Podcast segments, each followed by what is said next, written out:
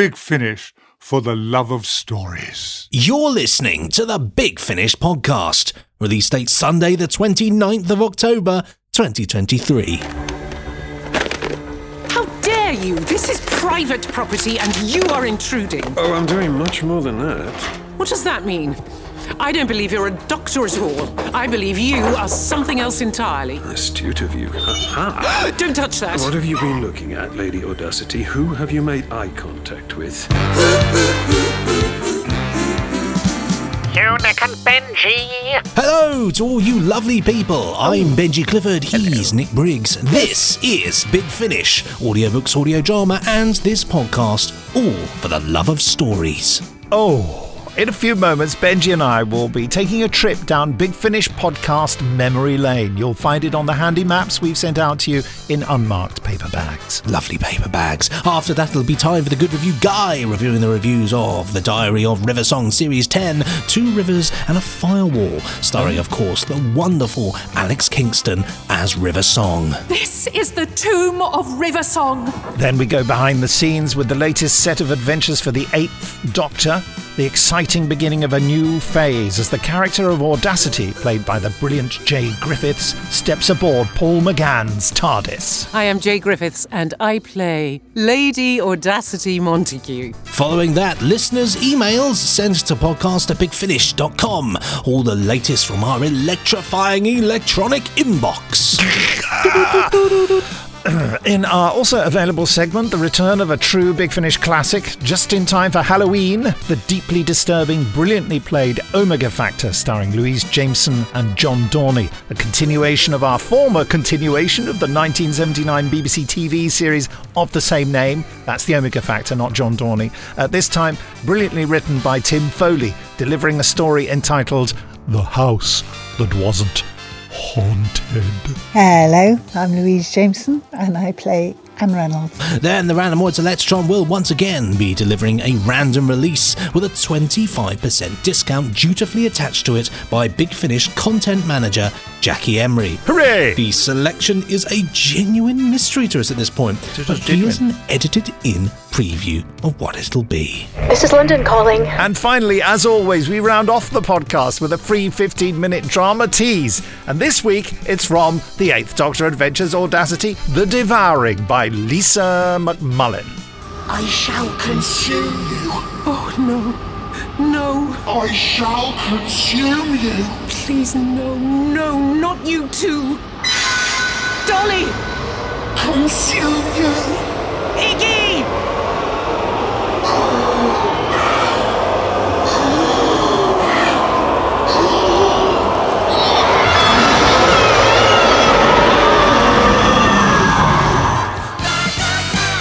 So, here are the headlines Geoffrey Bayldon and Marc Bolan. The old Big Finish podcast catchphrases and characters The Singing Man, Stop, Don't Move. That Way Leads to Death. Also, oh, Spam. Spam. So, those are the headlines. Very tell, important. tell us about the Geoffrey Bayldon and Marc Bolan thing. Yeah, it just happened. I was just, uh, I was just, you know, walking around as you do, listening to a bit of music. Uh, had yeah. Spotify on. Uh, I think it was 1972. Um, Marc Bolan, and it was just this this like record that was on Spotify, presumably. You know, where they bags they bagged up a few of his tracks from 1972. And all of a sudden, I just heard.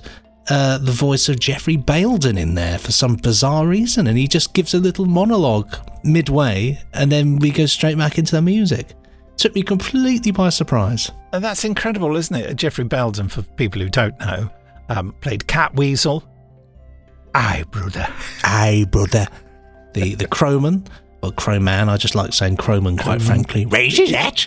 Great uh, old podcast character right there. What wonderful imagination you, you two children do have. Oh. Worzel, Worzel, Worzel. Um, I'm so it. happy. Oh, it makes me happy doing it. It's been a and while. Marc Bolan, of course, you often do a Mark Bolan Mark, or Mark used to. Bolan, who, yeah, he, he talks like this, and you know, when he sings do bam doom doo doo, you know. So, but it just took me by. It was a, one of those nice moments And for the it two of them to be, you know, such favourite podcast characters for us, and for them to actually have appeared together, to as it were. merged. You know, I, I can see I can see exactly how and why it happened because Marc Bolan was obsessed with wizards. Right. Absolutely obsessed with it. He, he loved uh, Tolkien. He he loved all of his songs. You know all about. So he, he looked like a wizard. right, yeah, would have been right up his street. wouldn't it? Oh, I think he would have loved Catweasel. Yeah, so I can see. I think it might. I think it might have been something to do with the Born to Boogie movie, which maybe maybe Bayldon's in that. I don't know. I want to have a look now. I don't know why that looks so fun. Geoffrey Bayldon, Born to Boogie. I don't know why that makes me laugh. Um, Oh, born to boogie. Yes. born to Born to boogie. Um, let's have a look. Bayldon. The Yes, eye of yes. time, brother. Born to Boogie combined live footage of T Rex captured at the height of Bolan Mania in their Empire Pool Wembley concert of 1972, uh, which features recording sessions from Star, Ringo Starr and Elton John, and a surreal Mad Hatter's Tea Party featuring Visconti, so that'd be Tony Visconti, their producer, and British actor Geoffrey Bayldon. Good lord! So they they exist in pictorial format as well. How exciting! This is amazing. This, that was Yeah. ah, the internet can be such a lovely thing. when it's not being awful. Yes, quite. Um, quite. uh, so yeah, as I mentioned before, other podcast icons we haven't mentioned for ages. I feel bad, you know, where you know, convention organisers like Ken Deep used to come up to me and go, "Stop! Don't move." We haven't said stop. That Stop, was an move. American said. That's an American saying it. Stop! Stop, don't don't move. I'm the CIA. Stop! Don't move. Stop, don't which move. was which was the um, in case you haven't been listening for a few years, um, was the climax to episode three of Death to the Daleks in 1974. Uh, Doctor Who story starring Jon Pertwee, and it wasn't meant to be the episode climax, was it? The climax was meant to be when the Daleks were about to exterminate them outside the city before they get through the wall, the Exxilon city. Yeah, but the episode was too short, so they had to let it run on. And the next available point for a cliffhanger was just when they noticed a funny pattern on the floor. so they It's just got a, so a stock Who. recording of a cymbal clash. It wasn't. I don't think even Carey Blyton, famous for his saxophone quartet music, ring modulated for Death of the Daleks. Um, I don't think he even provided that cymbal clash. I think they just, Just got the- it out of stock. Stop! Don't move. What? There's a pattern on the floor. Oh my giddy aunt! Actually, See, that it. would have been an amazing trick for us at, at a convention, wouldn't it? Is it if if we both wandered around and I had a cymbal in my hand, and every time you said "stop, don't move," I had, or somebody else said it, I'd have to hit the cymbal. Stop, don't move. Um, just imagine it. I can see it happening. I can see it in my mind. Um, You just imagine them looking at the edit of that, and they stop, don't move, and they bring the theme tune in, you know, and they think we've got, we've got to put something in there that him just saying stop, don't move, and the theme starting is not. I don't Well, know. I mean, think even little worked. things like they could have just, if they had the bit with the the, the lightning, you know, the you know off the floor or whatever. Even if they just had that sparking around, that would be a convincing enough cliffhanger. You'd say, "Oh, blimey, it's a load of lightning coming from the floor." Yeah, but it only comes from the floor when you tread on the wrong. Thing, I know, but but you know, you just you just have to you'd have to somehow utilize poetic license to make it, you know, because it is ridiculous. Don't move. It's a pattern on the floor. I feel so tempted to go down a death to the Daleks rabbit hole, but I'll save that for another occasion. Uh, but there is the uh, that way leads to death, That way leads to death. which is Bellal, isn't it? Yeah, Uh, lovely Bellal. Exxilon. Yeah, yeah. When I when I rewatched overdue it the other comeback as a full-time companion. yeah, Carry on. yeah. When I rewatched it the other day, it's so you can see through those big lens eyes he's got. You can see the actor's eyes almost all the time. So They're just like- aviators, aren't they? They're just Yeah. sprayed aviator lenses. That's what they are. I thought you meant the Exxilons were aviators. and That's a whole element of the plot where they sort of. I'm just going off for a little fly around, yeah, that's how they. That's how they get to the city so quickly. Um, I the just. singing man. oh, please, Nick. The singing man. But well, there was, was some documentary, wasn't it, that I heard that. And a man was sort of. A BBC reporter was chronicling strange urban behaviour. And there was a chap who used to just. And they called him the singing man. I just looked it up on the internet. You can't find it. And you, it was just. They say, oh, no, listen, here he is now. And in the streets, you just hear.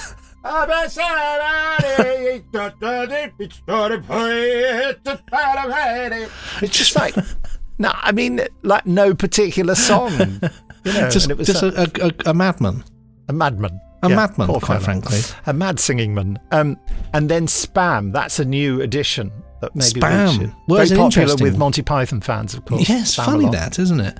I was watching a great program the other day. It was on, I think it was Channel 5. It was called something like 1970s Shopping Experience, or maybe the Hmm. 1970s Supermarket. Let me find out. Yeah, Uh, should. Yeah, Channel 5. It's a really good program. It was just about It's the how, first good program ever on Channel 5, I believe. Well, I was surprised it was on Channel 5, quite frankly. Um, yeah, it's called the 1970s Supermarket. And I actually really enjoyed it because it chronicles, you know, our relationship with food and, and how things change. But it shows all these great products as they go through, like, you know, Angel Delight. And you know, tinned food and, and spam and I had some and, tinned fruit the other day. Some tinned apples. Oh, that's bizarre. And have you ever apples. watched? Yeah, I mean they were rubbish. It has to be said. But that's we in the '60s. That's mostly how we experienced fruit from a tin. Have you ever watched um, uh, Gone Fishing with Paul Whitehouse and Bob Mortimer? I certainly have. Well, you know, and Bob Mortimer uh, calls anything in a can trapped.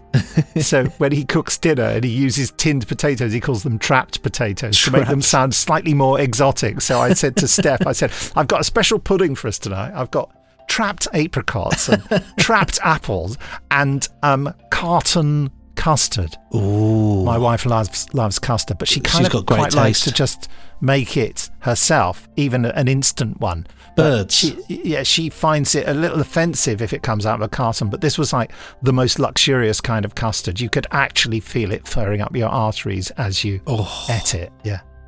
It's like that. I had I had luxury ambrosia rice pudding the other day, Oh right. which right, which yeah. was uh, which was strangely Luxury. enough, it was like it was like a solid twenty p cheaper than standard ambrosia rice pudding. because it's worse for you. I guess it, I guess that must be it. But it was certainly went down a treat for me. I can tell you that. I don't like rice pudding. Oh, I love rice pudding. Love Maybe it. I should try it. I mean, I've really. It's a childhood phobia that I haven't got over. I feel like if you like custard, you're probably going to like rice pudding. It's just that rice pudding looked like what, as a child, I thought I must have seen someone. I'm sorry about this. Who who had been sick? Yes, it does after look like eating that. rice, and I just thought, I just thought, I can't eat something that looks like sick. But then you think you eat stew, don't you? And that pretty much looks like what it would be when it came back out again. I'm convinced they've used it in television before for people being sick, like in the 70s. They would have 100% Ah, well, that's where. I'd see. That's you know, 70s television has traumatized me. But spam. I mean, what is Spam. spam? It's a kind of reconstituted meat product, is it? Yeah, Me- well, mechanically it's, recovered.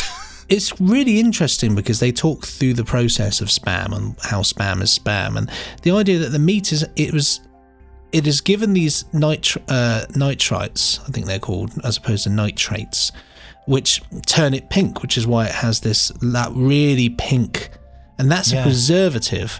Uh, Right. in there, so that keeps it fresh, but and that's what caused it to go pink. But then the spam is cooked inside the tin, oh, so it's coo- so it's, it's boiled at an extreme temperature. sounds so healthy. When it comes out, it's it's you know it's all ready cooked inside this tin, and it's you know it's expanded, it's it's packed in. So it's quite an What is interesting. it? What kind of meat is it? I think Is it a selection of dead animals, or is it particularly one dead? I think animal? it is pork. I'll double check. It looks. it's um, yeah, there is a porkiness about it. It's sort of got a bacony, salty. Pork luncheon meat. They were very big on it at my schools when I was at school in the 60s and 70s. Spam fritters. oh yeah, I, I, I like a spam fritter. Well, maybe I should try one now because we, we you'd look at the fritter, and it would be sort of you know batter on it, wouldn't it? Yeah. Yeah, Is that you right? yeah. you could- and then you think, oh, with- what's that? that? Is that a nice bit of fish? And you cut into it, and you're, oh god, it's spam. Oh, we're, all, we're all sitting around the table, kind of with our mouths half full of it, going, "Oh, can you eat yours? I can't eat mine." it's spam's a, a very bizarre concept. I mean, in this documentary, it's great because my favourite TV chef, which is Rusty, um, the famous Oh, yeah. Rusty who just laughs all the time, Yes. um, makes spam fritters and shows you how to do it. So it's you know, you, you by watching this, Nick, you get the full experience. Gosh, I've got to look this up, haven't I? And uh, you know, you get to go down memory lane and the battle between Iceland and what was the other frozen food supermarket called? Um, Oh, Frosty. no, it had it was a really weird name. Um, Oh, oh. Gosh, what was it? I mean, defunct supermarkets. I, I remember Iceland being a real new thing. Bejam. B jams. Yeah, Bejam, and it was about the battle between Bejam and Iceland for Yeah. for superiority and how Iceland, Iceland won. It's the better name, isn't it? Yeah, well, Iceland, but it was it all came down to tie-ins with with one was focusing on food and one was focusing on also selling you a freezer, Oh, and it became just in the end they lost.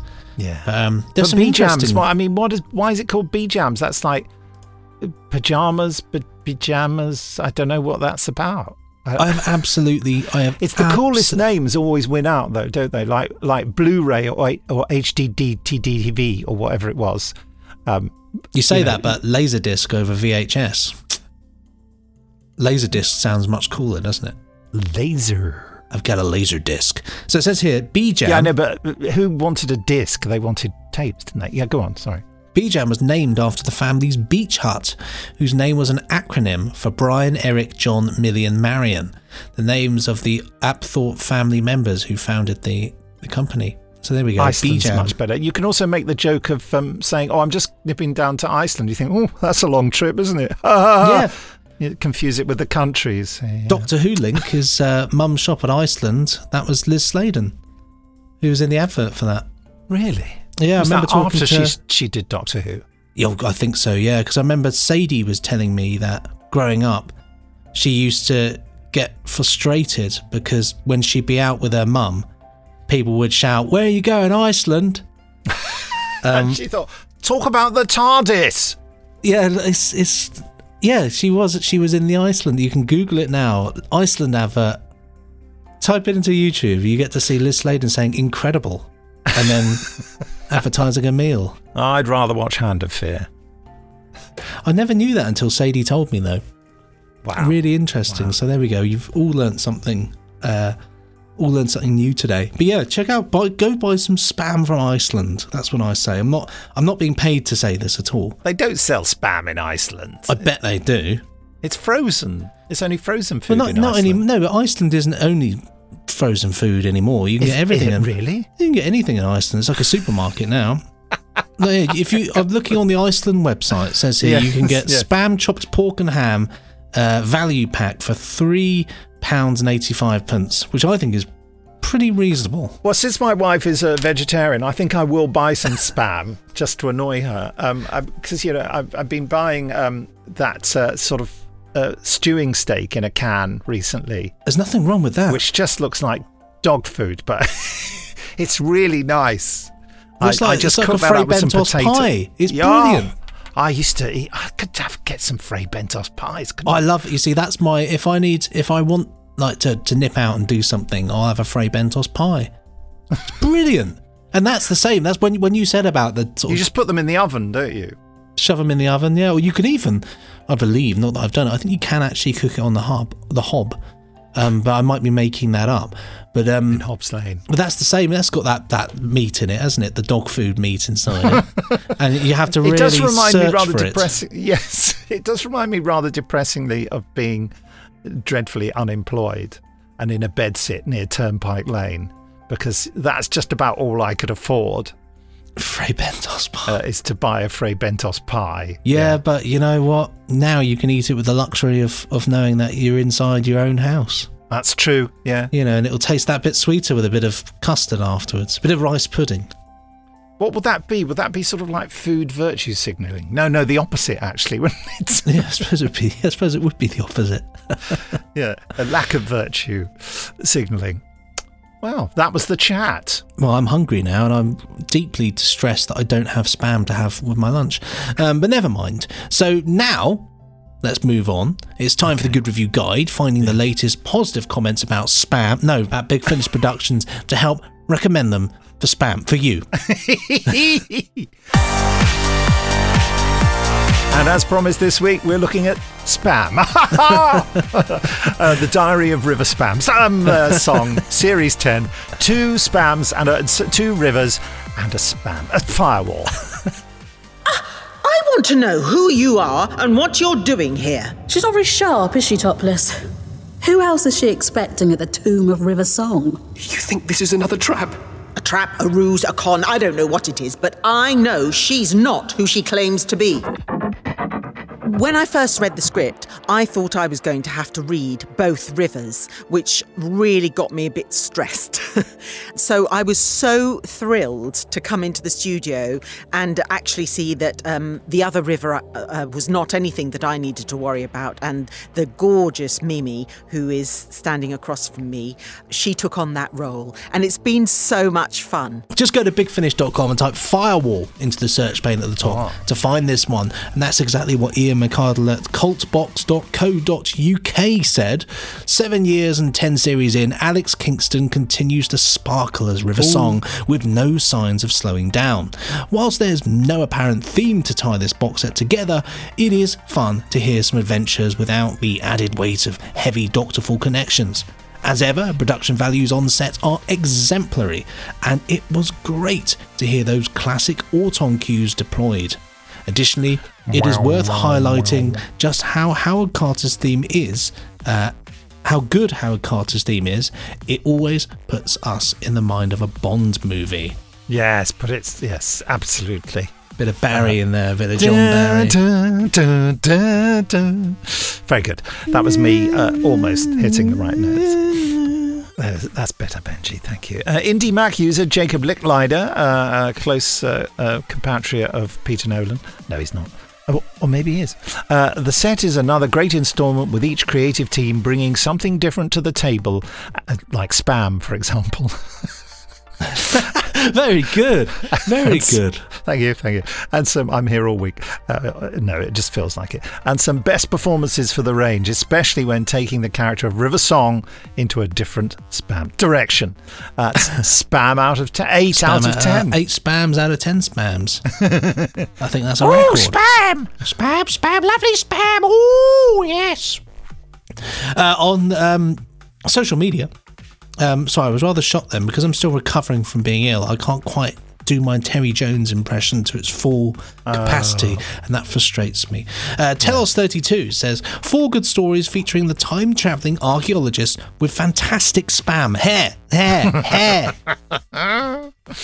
And uh, finally, at Jenkins 100 Rose says, just finished the Diary of River Song Series 10, Two Rivers and a Firewall from hashtag Big Finish. I thoroughly enjoyed it. Oh. Next week, more reviews as we take a look at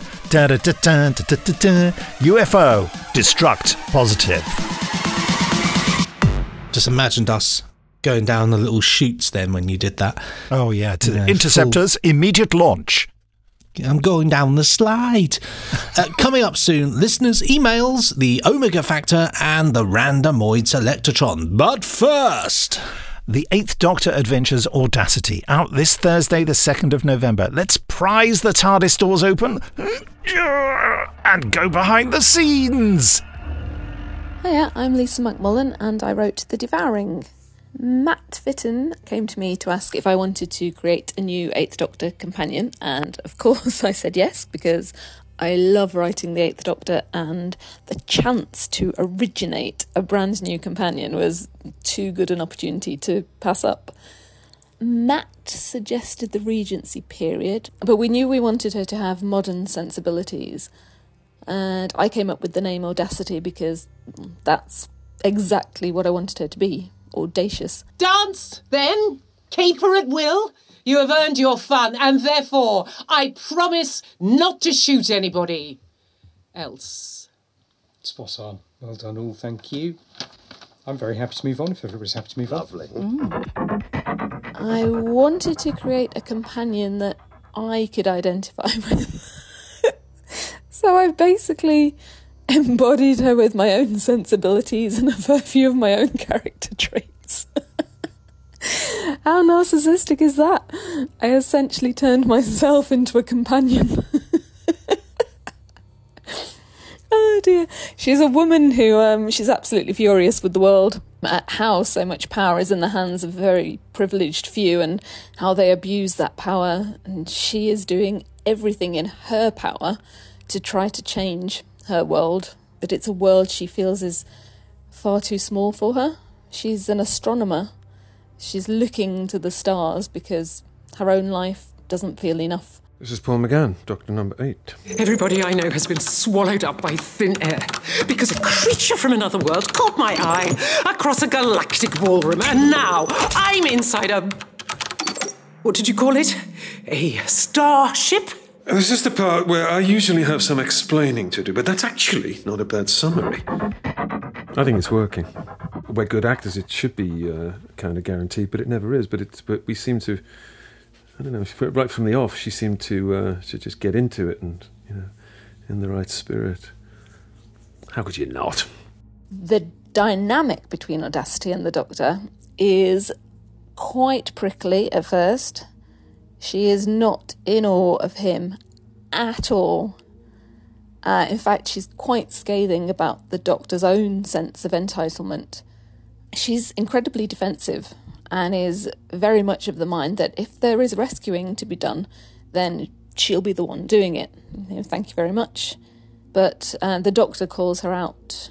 He clocks that her bravado is, is all an act. But he also clocks that her courage is real. I love the dynamic they have. I am Jaye Griffiths, and I play Lady Audacity Montague. Oh, I love her. I like her relationship with her husband. I like it very much.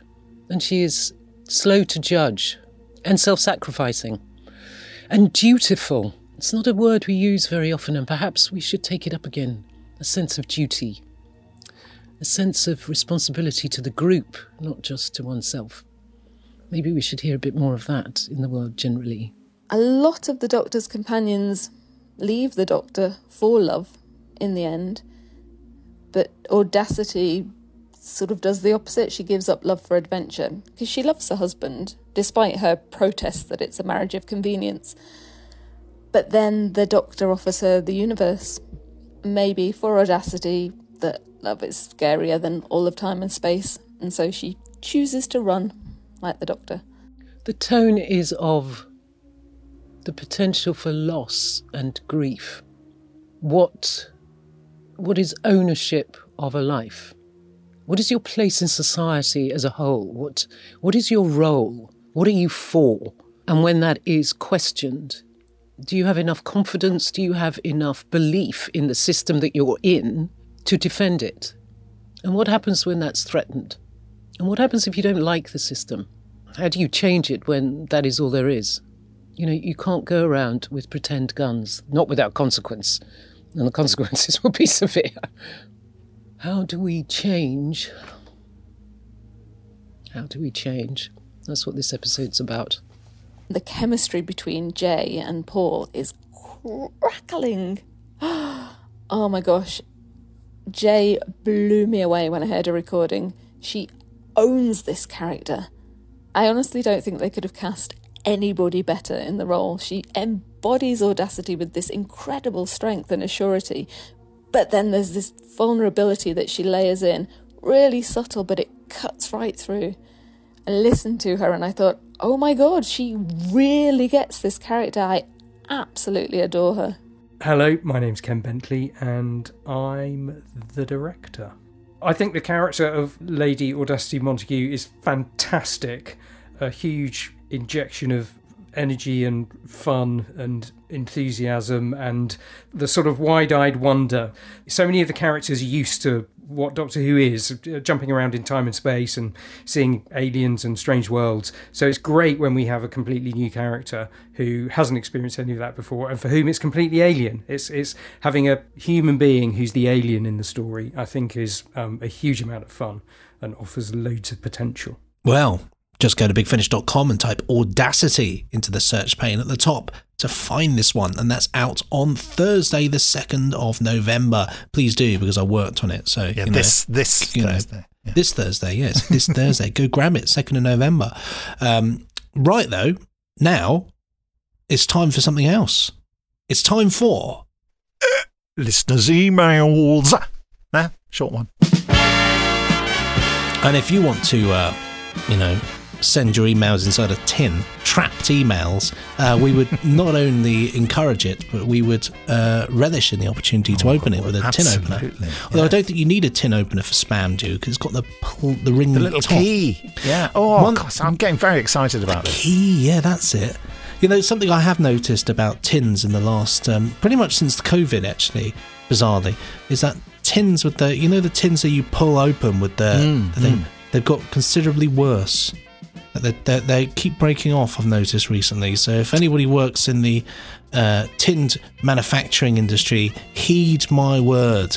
Uh, fix it. Good point. I'll tell you something even more interesting than Mm, that. mm, Can you yes. believe it? Uh, when I bought the uh, apricots, oh yes, yes, the yes. trapped apricots and the trapped Mm. apples, yeah, Trapples.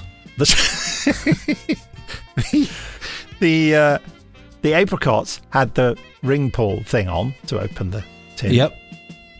The trapped apples didn't. And I nearly didn't buy the apples because of that. And I made a complete hash of getting the blooming um, uh, the lid off with the tin opener. I had to ask for assistance from my wife. I, can't, I can't do this. I can't open it. I mean, it's a faff, isn't it? It's a hassle. You just, you know. I don't you think tin need that. openers are as good as they used to be. Or maybe I'm just not They're as good not. as I used to be. Tin openers aren't as good My as God, they I saw the be. passion in your eyes then. No, because I, I went on a bit of a tin opening crusade. Yes. Uh, about two years ago to find the best tin opener because I was frustrated with the lack of effective tin openers out there. You see. Yeah, and yeah. I came across one which is doing still going and doing the job. It's not perfect, but it's this weird American device. Oh. That it's like a tin opener, but it has a crank handle, like a big crank handle. Is it nuclear? It's, it's a nuclear uh, device.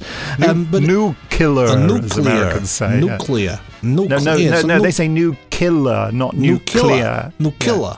Sounds Yeah. like a breakfast cereal. They get the it? L and the K sound around the wrong way. nuclear, nu- nuclear, nuclear. Interesting, but no, it's got a big handle, and you, you, you can pick it up and crank it round, and it, it, it's very easy. Uh, it, it rarely does that thing where it, you know, when they come off the, the side a little bit, and you have to reposition. Yeah. the pain in the pain in the uh, the tin. That one, you know. Yeah. Um, honestly, the state of the, the tin's a good industry right now. If anybody is listening, please do write in and give me reasons and answers because Yes. I'm not a happy camper. It's not, you know, and I would just like to apologise to the majority of Americans who obviously say nuclear. nuclear. uh, well, Adam Ross, you better be mentioning tinned goods.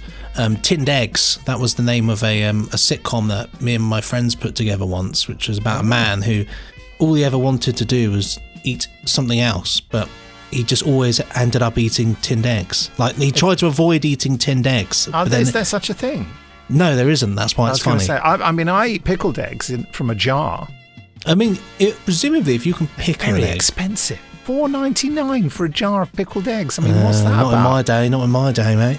I don't really like pickled eggs. I like pickled onions, but I'm oh, not. I'm the king of liking pickled onions. I love, you know, well, you are the king of liking pickled. I- I'm not. I'm not. You know, eggs in their many forms don't really do it for me. I, I don't mind a fried egg. I'm Oh, I had fried eggs know, yesterday actually for lunch. Perfect, B- On toast. beautiful, Yeah. very very palatable. Shove in a bit of bacon, boom, you got yourself a, How a about lovely that? I sarnie, put I you put a lot of black pepper on top and a bit of um, brown sauce. Ooh, H- HP yeah. sauce. Can you tell that actually lunch is overdue for us because we just keep talking, Just about, talking about food. Yeah, I'll, I'll crack on with the email actually. Well, Yeah. yeah. So Adam Ross says, "Happy Halloween, uh, listeners." Emails. Uh, I'm not going to say Halloween because I don't know why people say that. Uh, Do they? Some people say Halloween. Yeah. Get out of town. no, no, no. I'm not, I'm not even joking. That is true. Um, it's just like I heard on some um, YouTube thing that people pronounce Kaled's Kaled. uh, that might be because of Sylvester McCoy, maybe because I think he Well, said no, Kaled. No, but it, this was a, a You got something on your finger. fe- yeah, sorry, it's a pair of tweezers I've accidentally put on my finger. I can't get them off. Hold on, that's better. Um, uh, no, it was it was someone who wasn't Scottish saying it, and they were saying that it's a it's a common um, um, mistake that people think Dalek is spelt with an R because it's pronounced Dalek. Well, I mean, that's I, That's I not think a common mistake at all. I think it's only a common mistake for people that don't really know or like Doctor Who because some people spell it. If you don't know how to spell a Dalek, it's it's not so bad anymore because obviously the Daleks are in the public eye once more. But I remember people always used to spell them Dalek, Dalek, and now so it's and now it's you know, you know it's it's slowly but surely people are gonna get that. But people don't say it like that really, unless they're from the West Country. Dalek. No, that's true. And also, uh, that's how you have to type it if you want an AI to say Dalek, because most AIs are American. So if you if you just put D A L E K, it says Dalek. Dalek. Yeah. You know, I mean, it's you know, it's all you know, it's like Sylvester McCoy saying Spiridon. You know, Spiridon, Spiridon. Um, but anyway, one one could go on with And, this. Cla- and who was it? Clara who said it? oh, Yeah. That's, yeah. Yeah. there was another thing that was said wrong as well. I can't remember it now. Yeah, so um, Metebelis. Of Metebelis. Yes, yes, yes. oh, makes me sad. Anyway, wishing you both and everyone at Big Finish uh, yet another happy and spooky Halloween for 2023. May it be great and spooktacular day. Um, it certainly will be. There's the owl. Uh, firstly, I wanted to say the idea of the first series of Eighth Doctor and Lucy adventures into a single collection slash download box set release was an inspiring choice, as each story, from Blood of the Daleks to Human Resources, are absolute gems and are a perfect amalgamation of classic Who and new Who in audio form. Oh, yeah. Yes, that Um, was such fun to do. You know, that was my. Uh, to use that lovely phrase that Doctor Who fans always use, uh, my baptism, baptism, I can't say it—baptism baptism of fire when it came to being executive producer. That was the first thing I worked on. It was a real, you know, working with Alan Barnes and Barnaby Edwards on that was amazing. a labour of love, you could Yes. say. So here. Series 1 really showcased the amazing uh, combination of Paul McGann's Eighth Doctor and Sheridan Smith's Lucy Miller, and I wholeheartedly recommend to any new listeners to check it out. It is awesome. It's really good. Additionally, I want to give a big shout out to Sean Longmore, uh, the artist for the new box set design, for a truly beautiful cover.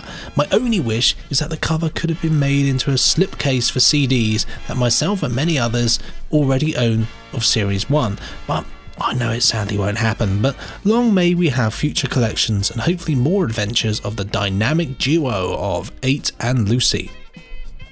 Nice. Secondly, I am delighted to hear that the 11th and 12th Doctor Chronicles are continuing at Big Finish.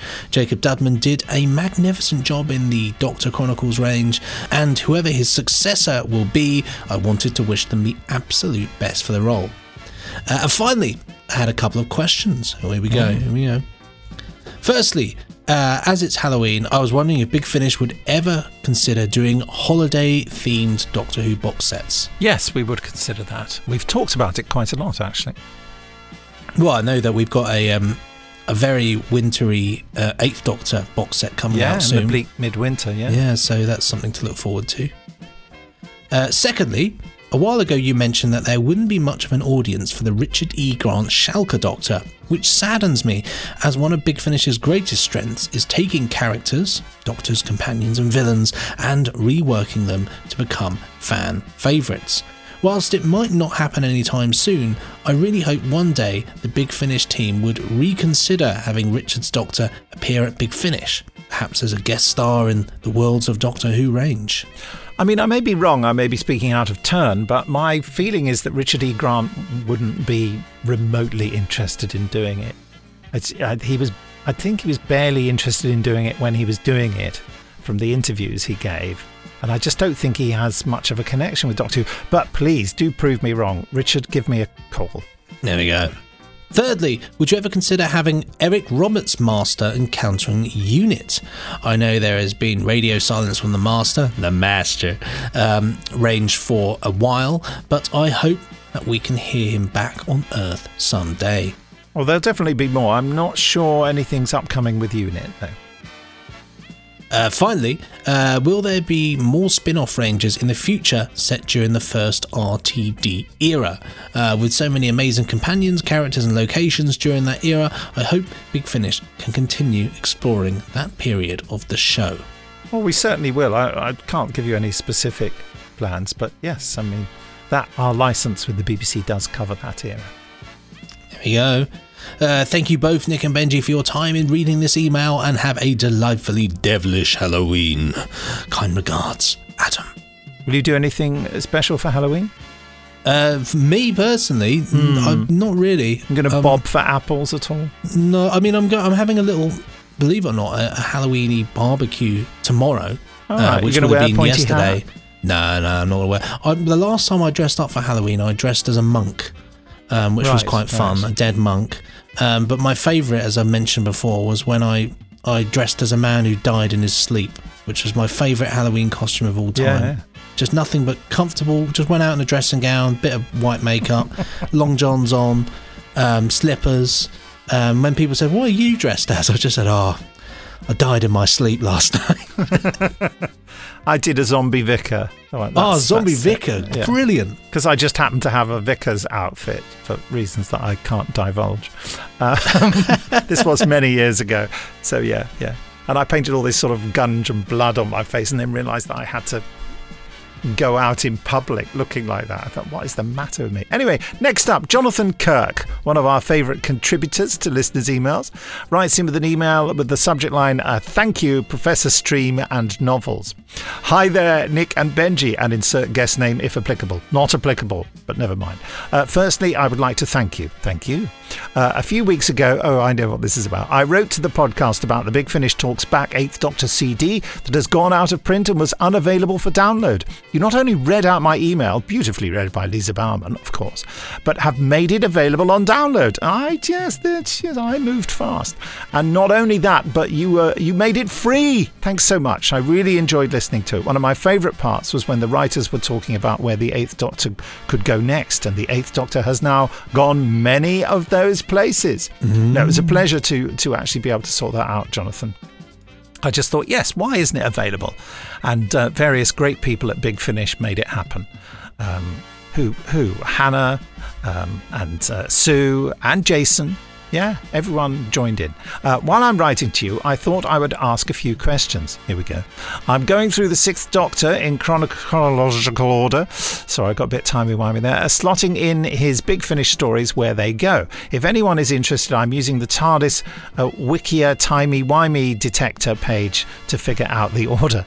I'm current. Is that a real thing? Uh, there's certainly the TARDIS wiki. Yeah, I know that, very, but Wikia timey-wimey detector.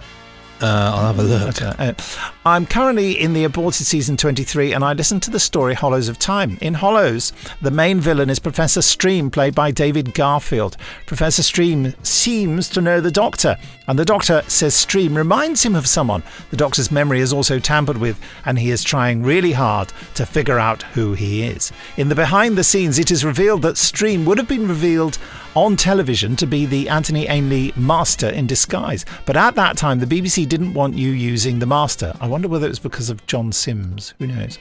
Uh, or was it John Sim? Is it John Sim or John Sims? I never remember. I think it's John Sim. Yes, sorry, check. John. Uh, yes, so- John Sim. So you left it a mystery, a mystery that the Doctor is still trying to solve in the next story, Paradise 5, which funnily enough stars Alex Macqueen as the villain who went on to play one of my favourite incarnations of the Master, though I'm fairly certain that Gabriel from Paradise 5 is not the Master. It is indeed uh, Paradise 5 that made me think that Alex Macqueen would be a good Master, by the way. It's listening to that, I thought, hello, I think we should do that.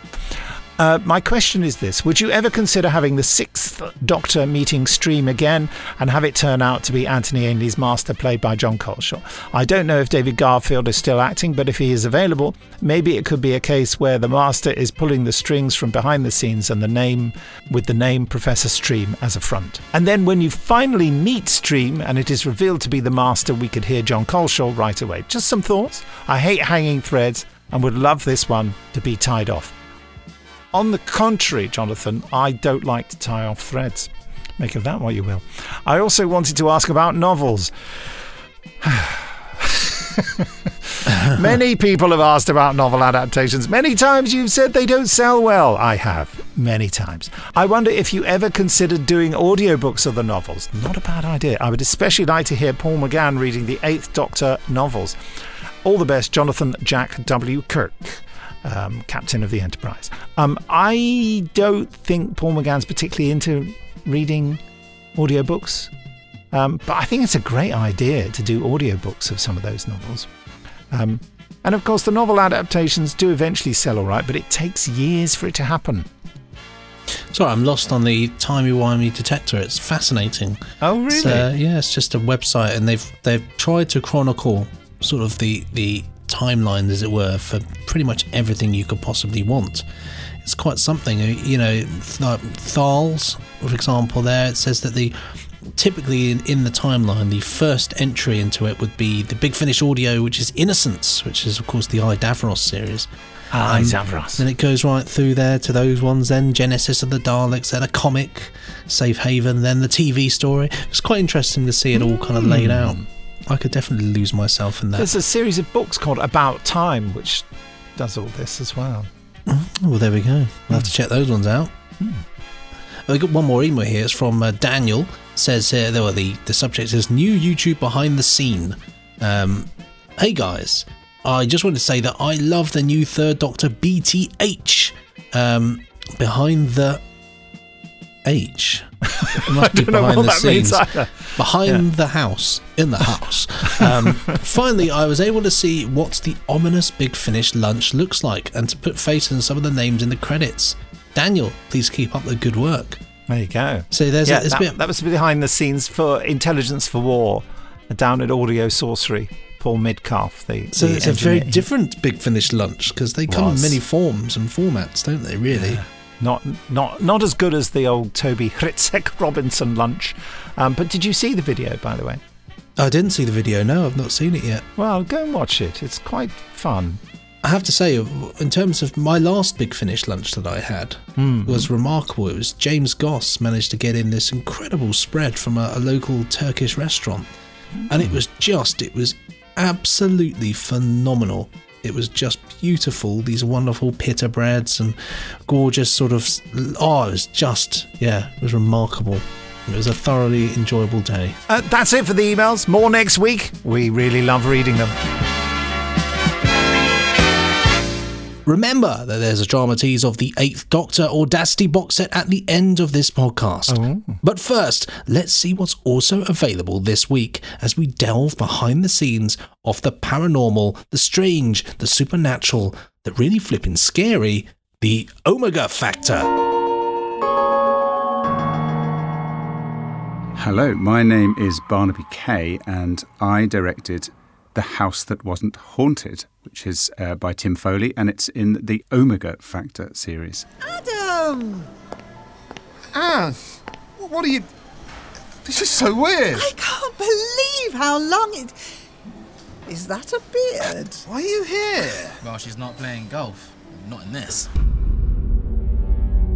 I was aware of the TV series, but I actually hadn't seen it. And uh, before I was attached to this, I, I hadn't listened to, to any. But it's great. I mean, it's fantastic. And having Louise and John as the central characters is uh, is great. And it was a, it was really it was a joy to, to work with the pair of them. Drexel was the man, and he's long gone now. Still, sounds like there are other forces out there. And if this case is that dangerous, why aren't you helping her? There's just a different atmosphere because they're feature length episodes. We've got more time to, to, to let the story unravel. And that was probably what was most exciting for me is, is just having a little bit more time, a few more pages to, uh, to create atmosphere. And also, obviously, we're very sound design heavy, which is part of what Big Finish does. But with this, with this one, it's, it's going to be a different challenge. And this story is really spooky, and on the page, it's in the page, it's quite frightening. But I think that the sound design will really bring that together and uh, and really give it the the atmosphere that uh, that we want to achieve. So, so it's just being able to having a bit more time, a bit more time to get that broader scope of story. Hello, I'm Louise Jameson and I play Anne Reynolds. Well, this script's fantastic because it's a standalone story. Uh, the Omega Factor is scientists investigating the paranormal. It's kind of X Files before its time. It was a series that we filmed in the late 70s. and I did it with Jimmy Hazeldine and John Carlisle. Jimmy no longer with us. So Big Finish have very cleverly given Jimmy a son who has inherited his perceptive powers, and that's brilliantly played by Mr. John Dorney. Hello, I'm John Dorney and I play Adam in The Omega Factor. It's really nice being back. I'm not sure off the top of my head how long it's been since we did the first run of it, maybe getting on for about six or seven years. Yeah, I kind of had such a lovely time doing the original set, and it's always quite nice to come back to these sorts of things um, after a while. I was uh, listening to some of the old episodes to really get my head back into the voice and into the space of him over the last few days, and uh, yeah, it just feels a, re- a really nice full uh, thing to come back in. It just feels comfortable, sort of acting with Louise, which I haven't had a chance to do in a, in a long time. Uh, even when we've worked together on other things, sometimes she's been like down the end of a line, and we've been in different ends of different rooms, and uh, to actually get back talking with her, it just feels delightfully easy again after all these years. Coming back to do Big Finish in between big bouts of filming on Emmerdale is is uh, it's not a holiday, of course, because it's work, but it does feel like uh, coming home a bit. feel like I can just relax and breathe and know which way which way the wind is going to blow, and I don't have to learn any lines. I don't have to travel up and down the A1. So yeah, those two things are a relief. And just touching base with people who aren't in Emmerdale, you know, it becomes they become when you're in a soap, it can become a little bit institutionalized less so in Emmerdale than I would say EastEnders was, m- simply because we have three different locations and 67 actors. I think that's a, I think that's probably the largest cast list of any of the soaps. So there's a lot of variety and variation going on, and you dip in and out of other people's stories as well as your own. So I am loving it. I'm loving being blown about in the Yorkshire Dales, but uh, I love coming back to Big Finish as well. This series comes with with such great actors already. So to, to Louise Jameson, who I've worked with, she's directed me in a couple of things, and and I've directed her in a couple of things.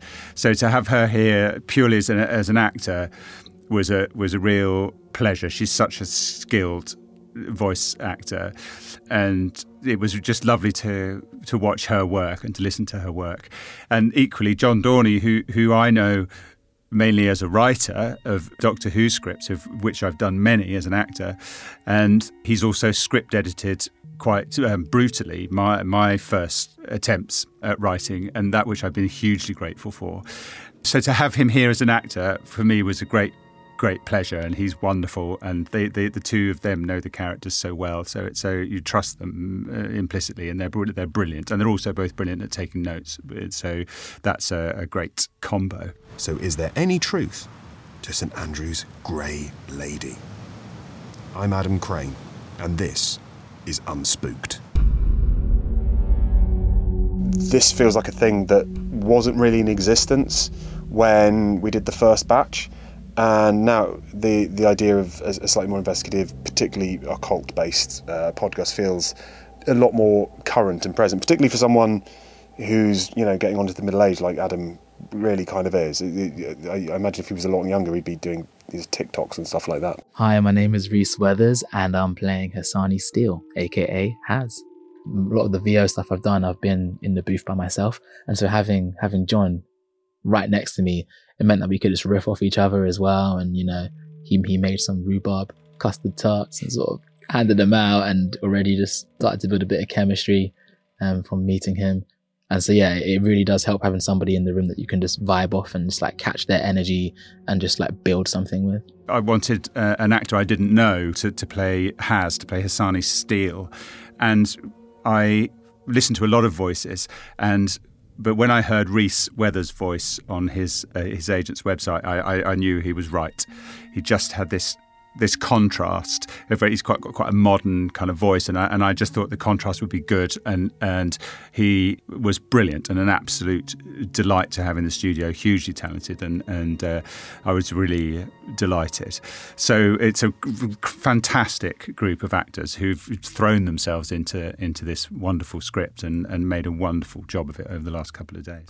And you can scare yourself half to death by going to bigfinish.com and typing Omega Factor into the search pane at the top to find our entire Omega Factor range, including this latest masterful edition by Tim Foley, The House that wasn't haunted. Out this Monday, the 30th of October, the day before Halloween. Not sure why we're not releasing it actually on Halloween, but mine is not a reason why. Uh, all adds to the weirdness, I suppose. Meanwhile, it's the Randomoid Selectatron, where we randomly select a Big Finish release and offer you a 25% discount on it. Now, I promise this isn't rigged, but it has come up with Survivors Series 3, which is what I do harp on about all the time because it's one of my favourite box sets. But it is probably one of my favourite things I've ever worked on. I think I was so proud of that box set. You only is have this Survivors to. New Dawn 3 or Survivors? No, no, no. This is Series 3 of Survivors. So this is the one we did back in 2015. Goodness no me, yeah, and it's Um, very expensive, so it's rather probably quite a good idea to uh, have a discount on it. Um, so this is the first one you worked on, and funnily enough, even though I'm credited with the music, which I did do, I I didn't actually work on it because uh, I didn't have time to do it. So my music cues from the previous two series were re-edited by you, I think. and- Yeah, I and sh- I just put them in there, as a- yeah. a stock score. Yeah. It kind of it worked though. It kind of worked, and all I did was in classic Briggs style was, you know, elongated things, condensed things, reverse things. Went a bit mad with it. But I love the box set. I think it's a really, really powerful box set. Quite strong um, concepts in there as well. Yeah. Um, also, we we get to see uh, Richard Heffer. Uh, in there, who, who returns as um, Jimmy Garland, Yeah. uh, to, to, who's a thoroughly nice man, a lovely time. Um, because obviously, I, I I visited the studio for this box set, and it was quite sort of surreal, really, because I was I got to be there uh, alongside, you know, you got Carolyn Seymour, Abby Grant, and you know Richard Heffer, uh, you know Jimmy Garland, two absolute icons from Yeah. from you know survivors. And it was my first time meeting them and they were lovely people. It was just really it was a really really unexpectedly fun treat to be able to go there.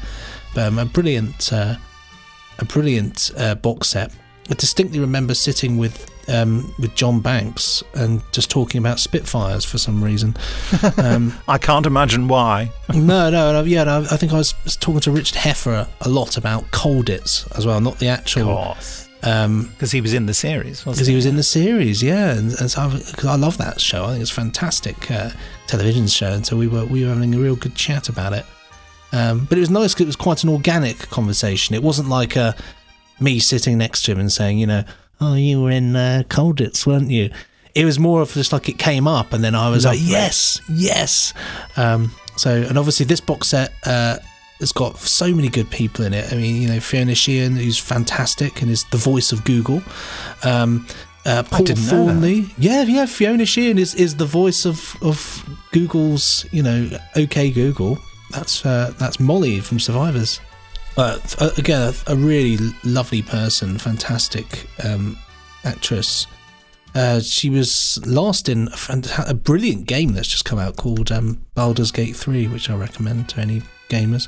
But um, this box set's got um, Paul Thornley, who plays John Oh, Vincent, brilliant. who's this thug, and he really put his all into it. It was quite a, a harrowing performance. It's Yeah. very uncomfortable, but a very. Um, it's just you know, it's there's something special in this uh, this box set. I really, I felt there's a bit of magic in the air when it was all being put together. It was quite quite controversial content in it as well. But yeah, We, we, uh, we should play the trailer. I haven't played it yet. absolutely. Coming soon from Big Finish Productions. Survivors Series 3. London calling. This is London calling. Almost a year since millions of people died and everything ended. I don't know how many survived here in Britain, maybe thousands, maybe hundreds. So I want to know what happened to the rest of the world?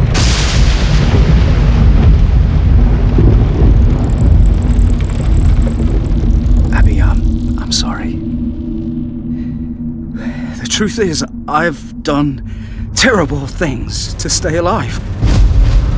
Hello, I'm Maddie Price. Abby Grant. This is Daniel Connor. Pleased to meet you. I'll let you know if the feeling's mutual. The name's Jimmy Garland. You've got some friends of mine that I'd like back. I know some people think I'm mad to keep looking for Peter. But you know what? I'm not just trying to save him, I'm trying to save me. Because I'm scared that if I believe Peter is dead, I'd want to die too. Some of the people left behind. They're so filled up with anger, grief, it overwhelms them. They keep it all inside. You should let bad feelings out. Big Finish. We love stories. There you go. Um, any anything to add about that? I, I mean, I've, I've waxed lyrical there, haven't I? Really, but was- I can. it was beautiful. You know, it's it's a fanta- It's a really really good four stories in there. Um, that takes you, you know, from you, you know, from cruise ships, well, not cruise ships, ferries, to the the, uh, the London Post Office Tower. Now, of course, the BT Tower, uh, which I always now, whenever I see it, I went from always thinking about the war games to now I'm not the, The war, war the war machines. Always think about the war machines to then now I see it and think of my time making this. So it's that says a lot about it mentally imprinted in my mind. Well, I suppose what would have been really spooky is if Ran had come up with something more Halloweenish. But uh, you know, uh, survivors can be quite ghoulish. Um, so while I emailed Jackie Emery, content manager at Big Finish, to inform her of our random selection, totally genuinely random. Uh, so that she can set the offer live on the bigfinish.com website. Benji, can you spookily explain how listeners can get their discount? Yeah, I certainly can. Uh, I mean, I certainly can. The mind of a. That's your precious. The, the body, the head of a man and the body of a fly. Um, yeah. All you have to do, listeners, is go to bigfinish.com. That was a ghost of me.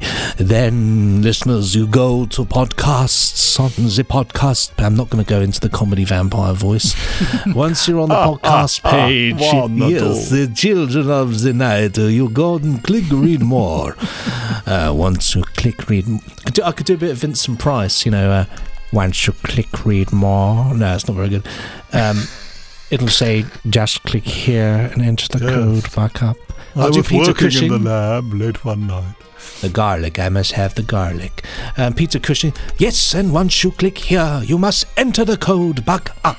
That's B U C K U P. All capital letters, no spaces, and no complications. Uh, and, and you'll get a discount. Simple as that.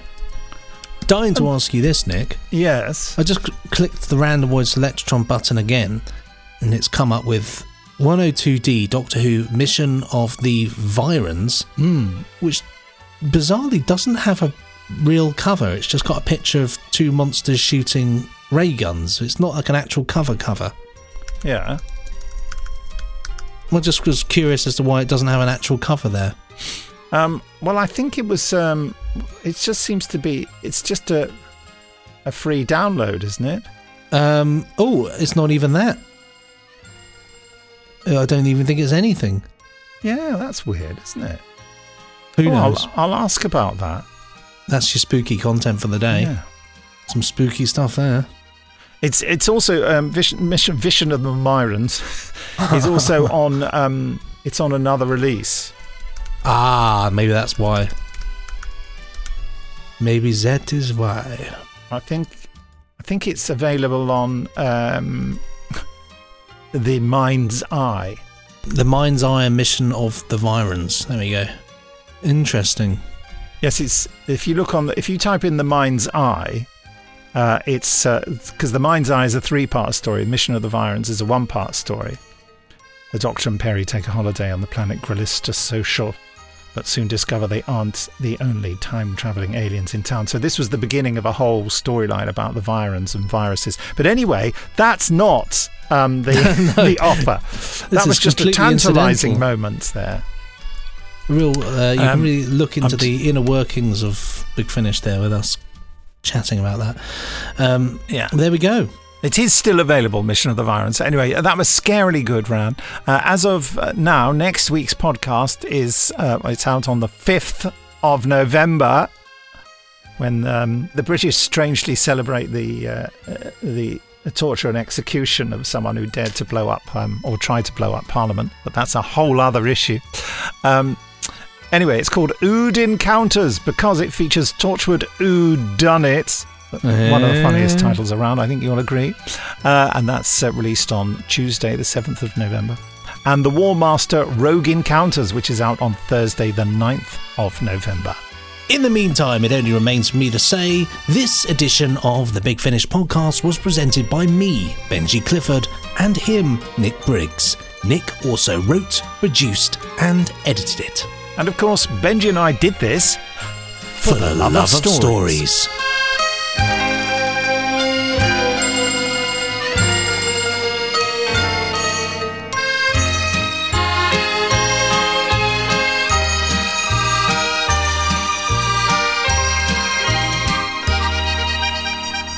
And finally, on the Big Finish podcast, the Eighth Doctor Adventures Audacity, The Devouring, by Lisa McMullin and starring Paul McGann and Jaye Griffiths.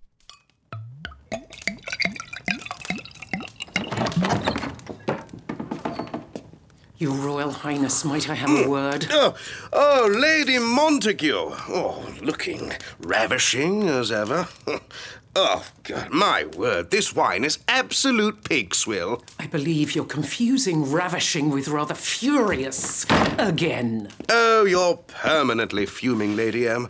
It must be exhausting. It is, rather. What have I done this time? Nothing. That's the problem. You are Prince Regent, ruling in your father's stead. Oh, don't remind me. Oh, dear old Daddy's gone absolutely doodah this time. I believe he is ill, George. Oh, come now, sweet lady.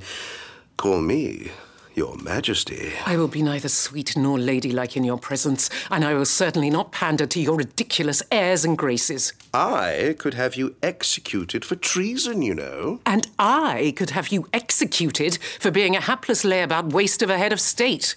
And by executed, I mean assassinated. I have friends in low places. You're not quite majesty. You have nerves of steel, good woman, to threaten the life of a king. An almost king who relies on mine and my husband's discretions to facilitate your countless indiscretions. And in return, you assured me that you would push for parliamentary reform. Oh, have some wine before you start to scold me. The disenfranchised must be given a voice. This country is run entirely by a very privileged few. Of which you are one. I have no privilege that is not gifted me by my husband. Without him, I have nothing. But some have less than nothing, and if you will not empower them, then you must at least take care of them. You're very beautiful when you're angry. Your husband is a lucky man. And your wife and mistresses are most unfortunate. Speak to the Prime Minister, or I'll see to it that the women will revolt. Oh, yes, yes, very well. Now, a glass before you go? Of pig swill? No, thank you. There is a comet crossing the sky tonight. I am away to my telescope.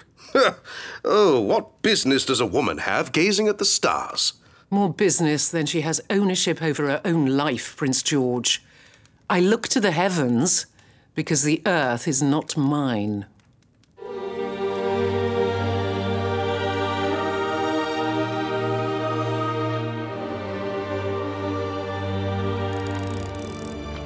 Starlight, star bright, first star I see tonight. I wish I may, I wish I might have the wish I wish tonight. What do you wish, wife? Ignatius! How many times? You nearly made my heart stop. I did knock eight times, but your eyes glued to the telescope, and for some reason that seems to affect your hearing. There is the most extraordinary shooting star in the sky tonight. I cannot stop looking at it. Oh. Well, there's supper waiting for you when you're done stargazing. Oh, I shall never be done, Iggy. Never, ever. There's a whole universe out there. There's pea and ham soup inside, and jam roly poly. Just another half an hour. I promise. I swear one day you'll leave me for the man in the moon, Dassie. And then what will I do? Oh, a shooting star that creeps across the sky. It is most curious. well, I'll leave you be. I shall see you in the morning, no doubt.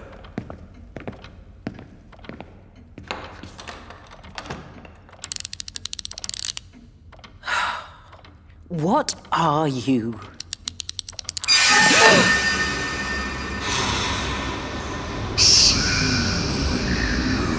What?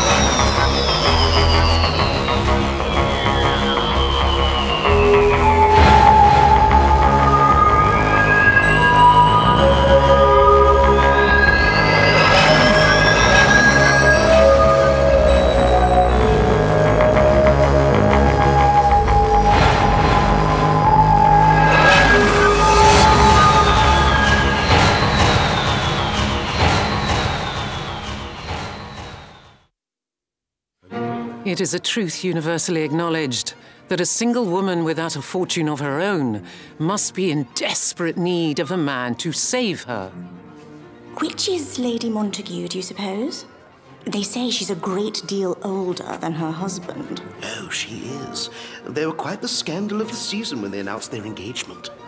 I have always been of the opinion, however, that a single woman in want of a fortune really ought to be able to save herself. And they have no children? No, but they do throw the most spectacular balls. Hmm. Balls which they do not attend themselves, it would seem. No, they shall be in attendance. Just you wait.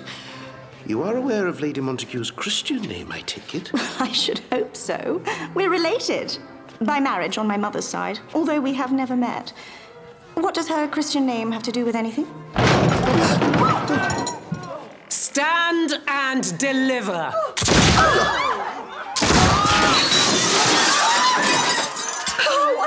what is? Who is that woman? Uh, that is Lady Montague. Oh, she has a pistol. And I know how to use it. Oh. Put your diamonds, your silver, your jewels into this bag, and nobody gets hurt. Your money or my wife? Uh, that's Lord Montague. He does what he's told, apparently. Uh, Take off your necklace. They can't be robbing their own guests. I'm royalty. Then be grateful you haven't been shot. What's your name? I'm Clementine, cousin Charlotte's daughter. Well, I'm Audacity. A very personification of it, it would seem. And you would be. I'm the doctor.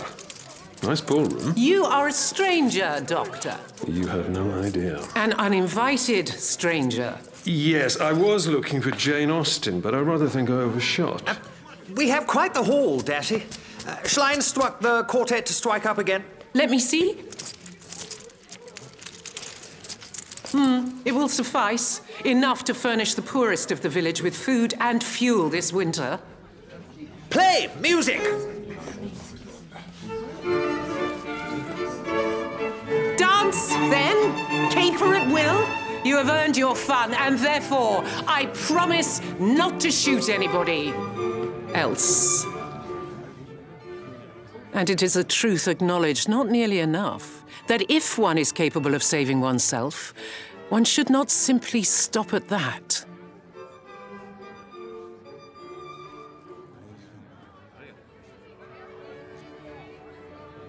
I say, Iggy, where did that man go? which man? The man in the curious clothes. He called himself the Doctor. Audacity! Oh, heavens. Oh, my dear cousin! Stop! Uh, what's the matter? I had a sense that you were going to embrace me. I would really rather you didn't. Besides, we are not cousins. Uh, By marriage, we are. Yes, well, charmed, I'm sure. I have to go. You're leaving your own ball prematurely? I've been here ten minutes. That's already far longer than is tolerable. Go. Twirl about with that fellow you were talking to. I'm sure he'll have proposed by Tuesday. My word. Do you really think so? Well, your father has 10,000 a year. I imagine that will more than make up for any shortcomings in the personality department. I'll take my leave. We will embrace first. Sweet audacity. Oh. Right. You may let go. Now. Clementine? I shall consume you. I beg your pardon? I shall consume you. Yes, that's what I thought you said. What is that? Consume you. The air is folding in on itself. Like water down a plug hole. Doctor? I think the very ether is about to devour your friend.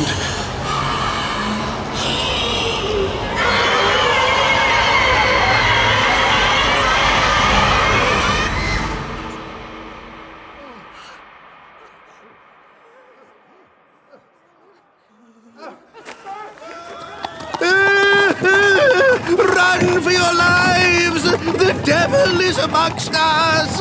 Oh, hell is empty, Lord Burns. It has been for some time. Oh, what do you mean by that, Lady Montague? That all the devils are here, Edward. They're running the country.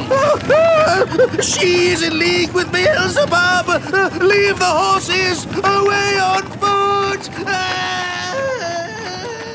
What was that, Dassie? Some conjuring trick? Uh, where did Cousin Clemmy go? One is not simply swallowed by the air itself. That man there. Do you see him? the doctor? Mm-hmm. Why does he not run? Everyone all about fleeing for their carriages. But that man, he's just standing there. Watching? Watching us. No, not us, Dassie. I rather think he's watching you. Oh, he's gone. Where did he go? I lost him as that carriage went by. I shall consume you. And then she herself was consumed. But by what? I don't know, but I. What? Nothing. Should we send for the watch? Oh, oh, I rather think they're already on their way.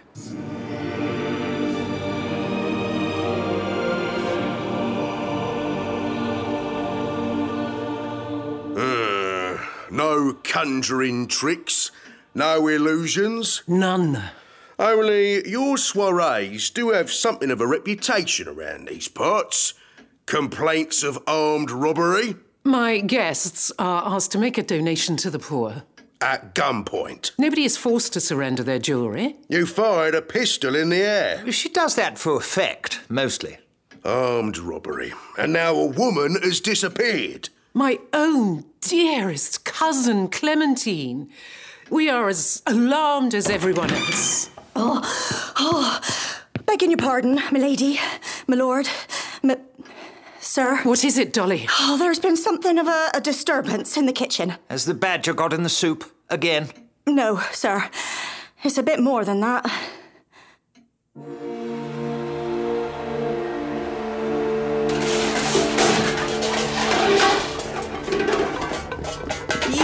Uh, don't mind me, I'm just looking for something. I do mind you, as a matter of fact. I mind you very much indeed. He just swaggered in and started turning the place upside down.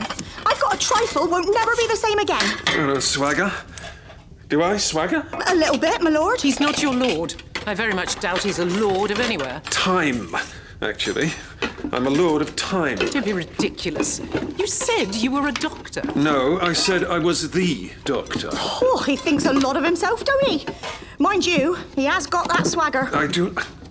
I'm looking for a telescope. In the kitchen? I've checked all the other rooms. What's that badger doing? Dolly, fetch the watchman down here. Tell him this man is an intruder. Somebody's been staring at the stars. And? Did you make a wish? What of it? Did nobody ever tell you to be careful what you wish for? There are some stars you really shouldn't wish upon. How do you. What do you know of the stars? More than you could ever begin to fathom. Now, where in the name of George III do you keep the telescope? In the observatory, Doctor. Where else? The observatory, yes. I probably should have started there.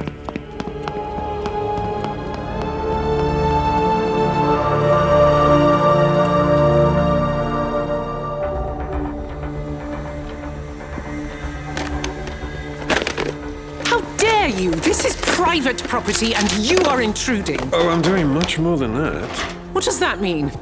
I don't believe you're a doctor at all. I believe you are something else entirely. Astute of you. Aha! Don't touch that. What have you been looking at, Lady Audacity? Who have you made eye contact with? Eye contact? Because, and not to alarm you, but I think there's something coming for you. Get your hands off my wife's telescope. In the name of His Majesty George III and His Most Royal Highness the Prince Regent, I am apprehending you under a charge of intrusion and general affray. I'm trying to help. You have to help yourself to Lord Montague's whatnots, more I like. have absolutely no interest in Lord Montague's whatnots. It's Lady Montague I'm interested in. I knew it! Scoundrel! Iggy, don't! Come away now, sir, before you cause any more of a disturbance. He punched me. No, Whatever you do, don't, don't look at the stars.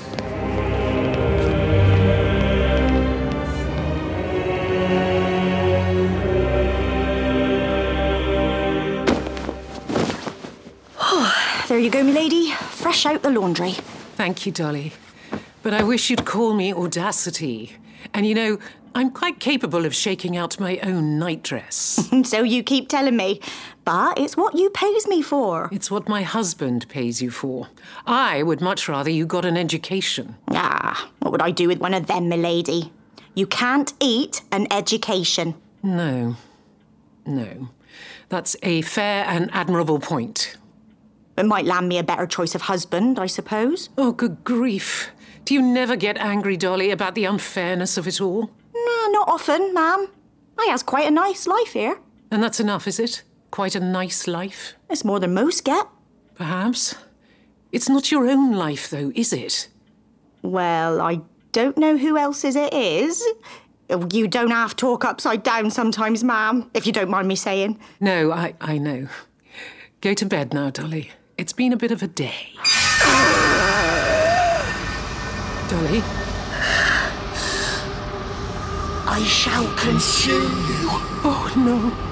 No. I shall consume you. Please, no, no, not you too. Dolly! Consume you. Iggy!